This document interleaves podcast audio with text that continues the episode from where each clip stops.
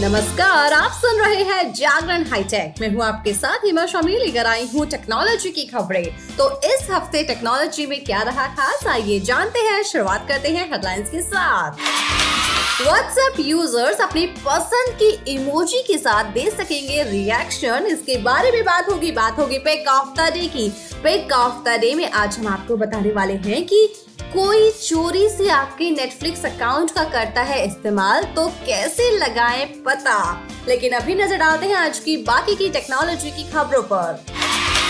एक नवंबर से Google hangout हो जाएगा बंद।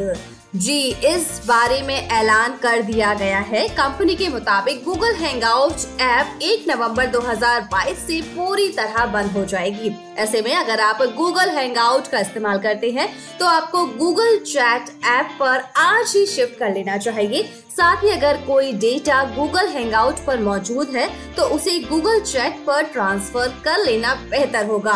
क्योंकि 1 नवंबर 2022 के बाद आपका गूगल हैंगआउट डेटा डिलीट हो जाएगा। स्मार्टफ़ोन बनाने वाली कंपनी Xiaomi एक गजब का पंखा लेकर आई है। Xiaomi का ये पंखा आपकी आवाज़ से चलेगा। बिल्कुल ठीक सुना आपने, क्योंकि इसमें गूगल असिस्टेंट एलेक्सा के ज़रिए आप इसे बोलकर ऑन कर सकेंगे। Xiaomi के इस पंखे का नाम स्मार्ट स्टैंडिंग फ़ैन 2 है। वहीं बात करें इसकी कीमत की तो भारत में इसे छह हज़ार नौ सौ निन्यानवे रूपए में खरीदा जा सकेगा। मारुति सुजुकी ने सोमवार को अपनी upcoming premium SUV grand Vitara की बुकिंग शुरू कर दी है। नई एसयूवी 20 जुलाई को ऑन वेब होगी। ग्राहक ग्रैंड विटारा को किसी भी नेक्सा शोरूम से या इसकी वेबसाइट पर लॉगिन करके प्री बुक करवा सकते हैं। बुकिंग अमाउंट ग्यारह हज़ार रूपए है। इसे 10 से 11 लाख की शुरुआती कीमत में पेश किया जा सकता है। आपको बता दें कि इसका प्रोडक्शन अगस्त महीने में शुरू होने की उम्मीद है।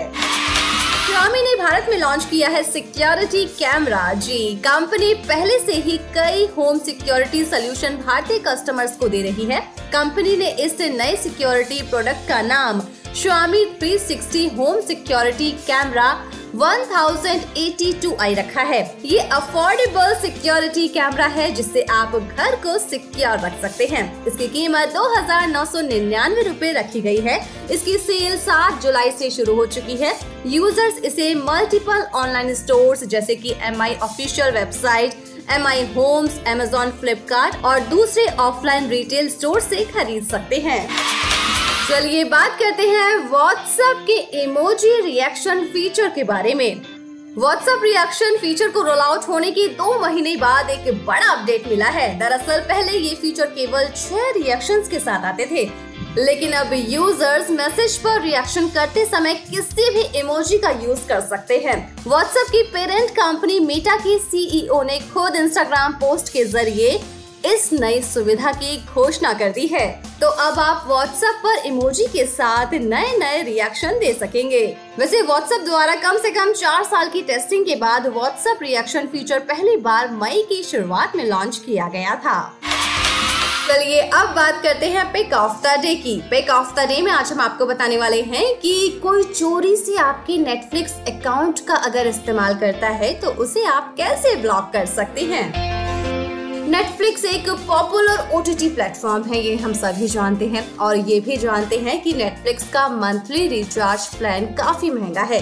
इसलिए कई बार ऐसा होता है कि दोस्तों के साथ नेटफ्लिक्स अकाउंट का लॉगिन आईडी और पासवर्ड हम शेयर कर लेते हैं।